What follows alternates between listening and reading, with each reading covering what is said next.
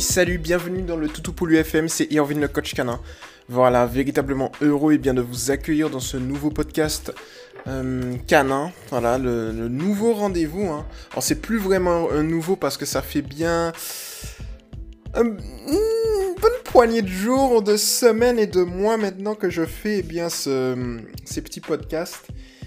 Et, je prends toujours plaisir à les faire et c'est plutôt cool. Alors aujourd'hui, il est actuellement 20h34, on est le 30 janvier 2020, demain 31, samedi. On est le 1er février, ça passe ultra vite. Et euh, on n'oublie pas, hein, en février, on a précisément 29 jours dans ce mois-ci. Et voilà, on va bien évidemment, voilà, je casse, ma blague, on va véritablement, eh bien, souhaiter joyeux anniversaire aux personnes qui sont nées le 29 février et qui ont 5 ans. Voilà, bon, cette blague, cette blague, mais cette blague, elle est totalement foirée, Irvine, elle était niquée. Enfin bref.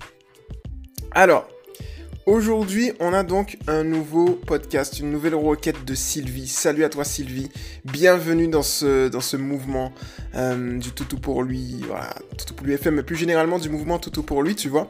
Alors on va, on va reprendre un petit peu ce, notre sérieux. Et du coup, voilà, merci Sylvie de faire partie de la communauté, de nous faire confiance et bien évidemment de poser ta question au niveau du mouvement. Voilà, c'est plutôt cool. Alors aujourd'hui, donc tu as une petite requête et je vais donc y répondre. C'est parti. Bonjour, donc salut à toi. Je me présente, j'ai deux cavaliers King Charles Ruby tricolore de 2 ans et 4 mois et Kanza 4 mois. Je vais en Bretagne depuis un an et demi. Je viens de Toulon d'ailleurs, je vais repartir fin mai. Ruby est fusionnelle avec moi et depuis que j'ai qu'une seule auxiliaire de vie, elle aboie régulièrement quand elle est là. Dès qu'elle s'en va, mes louloutes sont avec moi et elles sont sages. Je ne sais pas quoi faire. Serait-elle en manque de quelque chose? Pouvez-vous m'aider? Alors, du coup, merci à toi, du coup, Sylvie, euh, de ta question. Hein, véritablement, comme je te l'ai dit, merci de nous faire confiance et de poser bien ta question uniquement sur notre mouvement. Ça fait vraiment plaisir. Alors, pour toutes celles et ceux qui n'ont pas compris, donc, euh, Sylvie a Ruby et Kenza. Donc, Ruby a 2 ans et 4 mois et Kenza a 4 mois. Et en fait, ce qui se passe, c'est que Ruby, qui est extrêmement fusionnel avec Sylvie, eh bien, a un peu de mal avec son auxiliaire de vie qui aboie assez régulièrement quand elle est là. Alors, ici, du coup, Sylvie, je vais t'expliquer un peu les bases de l'éducation positive scientifique, parce que c'est ce qu'on enseigne. En fait, c'est un concept que la communauté et moi, on a créé. Donc, visiblement, ou tout du moins véritablement, on l'a optimisé euh, nous-mêmes. Donc, c'est vraiment quelque chose qui nous correspond et désormais qui te correspond et c'est plutôt cool. Euh, et cette méthode se base tout simplement sur le fait que l'on va d'abord trouver les causes qui génèrent le problème afin d'émettre des hypothèses et par l'intermédiaire des hypothèses trouver des exercices pratiques afin de résoudre la situation. Alors pour le coup, euh, tu as une vidéo tout en bas que j'ai vue, alors je vais l'écouter tout de suite, c'est parti. On va t'entendre aussi Sylvie. Donc pendant deux minutes, tranquillement.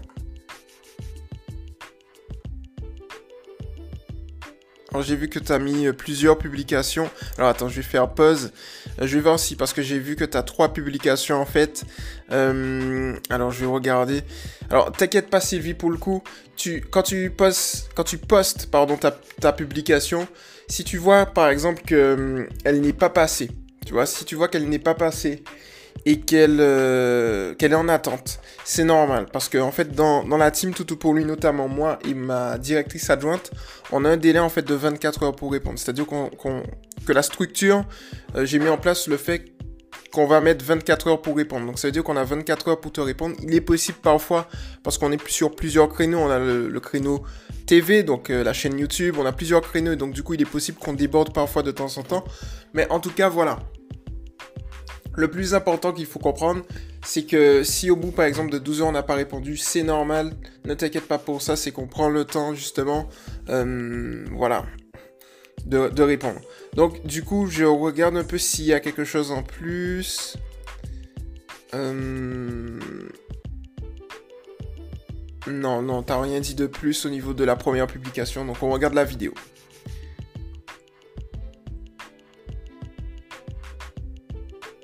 Il y a un truc que tu as rajouté dans la première qui est un peu intéressante. Donc, je vois la vidéo qui tourne. Ok. Donc du coup, le truc c'est que j'ai vu aussi que tu penses qu'elle est jalouse euh, pour... Alors, euh, quand elle est là, l'auxiliaire, donc tu as dit je pense qu'elle est un peu jalouse, bizarre pour un chien. Effectivement, donc on va en parler de la jalousie dans ce podcast. Euh, donc voilà, c'est plutôt cool. Alors pour le coup, Sylvie, si ça te dérange pas, ce que je vais faire, c'est que je vais garder une seule publication. Donc je vais supprimer les deux autres publications. Et la publication avec la vidéo, étant donné qu'il n'y a pas d'aboiement ou autre, ce que je vais faire, c'est tout simple, c'est que je vais euh, directement t'inviter à aller sur Tout pour lui lifestyle, tu sais, euh, pour par exemple filmer ton chien, par exemple si tu veux filmer le quotidien de ton chien euh, ou autre, de tes deux louloutes, tu vas pouvoir justement le faire tranquillement. Et c'est plutôt cool en fait. Donc je t'invite à le faire sur Tout pour lui lifestyle si c'est vraiment des vidéos lifestyle. Et puis, si c'est vraiment, par exemple, une vidéo où tu vas filmer, où elle va aboyer, où tu vas voir des signes qui vont me permettre justement d'optimiser avec toi le processus éducatif, là, tu mets sur lui EPS. Mais sinon, euh, comme ça, tu peux séparer. Je vais voir si tu es déjà dans tout pour lui lifestyle. Non, pas encore. Donc tu peux, voilà, sans problème y aller et tu seras la bienvenue. C'est géré par euh, deux membres de ma team. Donc c'est Meg et Rachel qui sont les directrices. Euh, voilà, donc Rachel directrice et directrice adjointe Meg de, ce mouvement. Alors pour le coup, parlons du coup pour... Euh, parlons de, de la jalousie, Sylvie. Donc est-ce que le chien est jaloux? En fait non, le chien n'est pas jaloux. En fait... La jalousie est propre à l'homme et c'est faire de l'anthropomorphisme, tu sais, de penser que le chien est jaloux. Donc effectivement, comme tu l'as dit et je suis d'accord avec toi, c'est très bizarre pour un chien. Et en l'occurrence, c'est bizarre dans le sens où la jalousie chez le chien n'existe pas. Par contre, ce qui existe véritablement chez le chien, c'est ce que on appelle la protection de ressources. Et effectivement, la protection de ressources peut, euh, de près ou de loin, euh, s'apparenter à, je dirais, de la jalousie. Ça peut être similaire. Souvent les gens se trompent. Mais en fait, ce que les gens vont appeler jalousie, c'est de la protection de ressources. Mais je vais te dire que la source même n'est pas la même. C'est-à-dire que le chien n'est pas jaloux, le chien va pas générer quelque chose de malsain par rapport à quelque chose. Donc du coup, c'est quoi la protection de ressources? C'est-à-dire que, comme je te l'ai dit Sylvie, il faut qu'on voit euh, les causes. Pourquoi ton chien adopte ce comportement? Alors ici, on va le faire en deux étapes Sylvie. La première étape, c'est que je vais te donner les bases et la deuxième étape, c'est que tu vas faire une autre publication afin d'optimiser. Alors ici, il faudrait savoir, est-ce que ta chienne, donc Ruby pour le coup, elle est fusionnelle avec toi, c'est cool, mais est-ce qu'elle le fait visiblement avec d'autres... Euh, avec d'autres personnes de ta famille, de ton quotidien, ou bien euh, est-ce qu'elle le fait généralement avec d'autres personnes, ou bien c'est spécifiquement avec ton auxiliaire de vie justement qu'elle aboie régulièrement ou pas, tu vois? Après, pour moi, il y a plusieurs euh, sources qui peuvent générer justement ce comportement. La première source, c'est qu'elle peut le faire pour attirer ton attention ou attirer l'attention de ton auxiliaire de vie. C'est-à-dire que si toi, par exemple, tu as l'habitude, lorsqu'elle aboie, en présence de l'auxiliaire de vie, eh bien, de la caresser, eh bien, elle va penser que le comportement qu'elle adopte est le bon. Et donc, du coup, ça va renforcer, donc forcément inconsciemment, puisque tu ne sais pas son comportement, elle, va, elle aura tendance à continuer. Ça, c'est un point ultra important, Sylvie. Donc, c'est pour ça. Donc là, c'est peut-être pour attirer ton attention. L'autre point qui peut, euh, Sylvie, régler, tout du moins, expliquer le comportement, c'est tout simplement qu'elle va avoir peur de ton auxiliaire de vie. Alors pourquoi elle va avoir peur? Eh bien, euh, est-ce là, c'est peut-être parce qu'elle a peur des autres personnes, tu vois?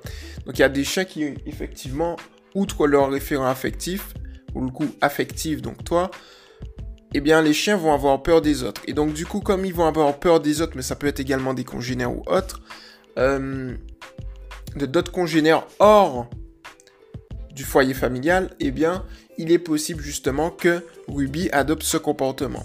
En sachant que l'agressivité, tout du moins, l'agressivité à plusieurs paliers, à plusieurs niveaux.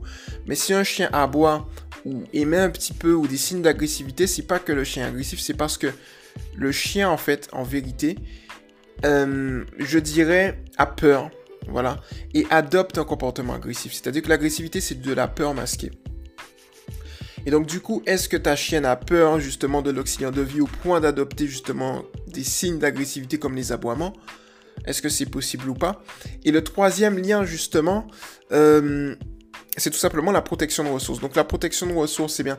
En fait, il faut comprendre le concept de protection de ressources. C'est-à-dire que comme Ruby, et moi je vais plus m'orienter là-dessus, comme Ruby est fusionnel avec toi, donc ça veut dire que tu sais, tu es la référente affective de Ruby. Référente affective, c'est l'équivalent, si tu, veux, de maître ou de propriétaire de chien.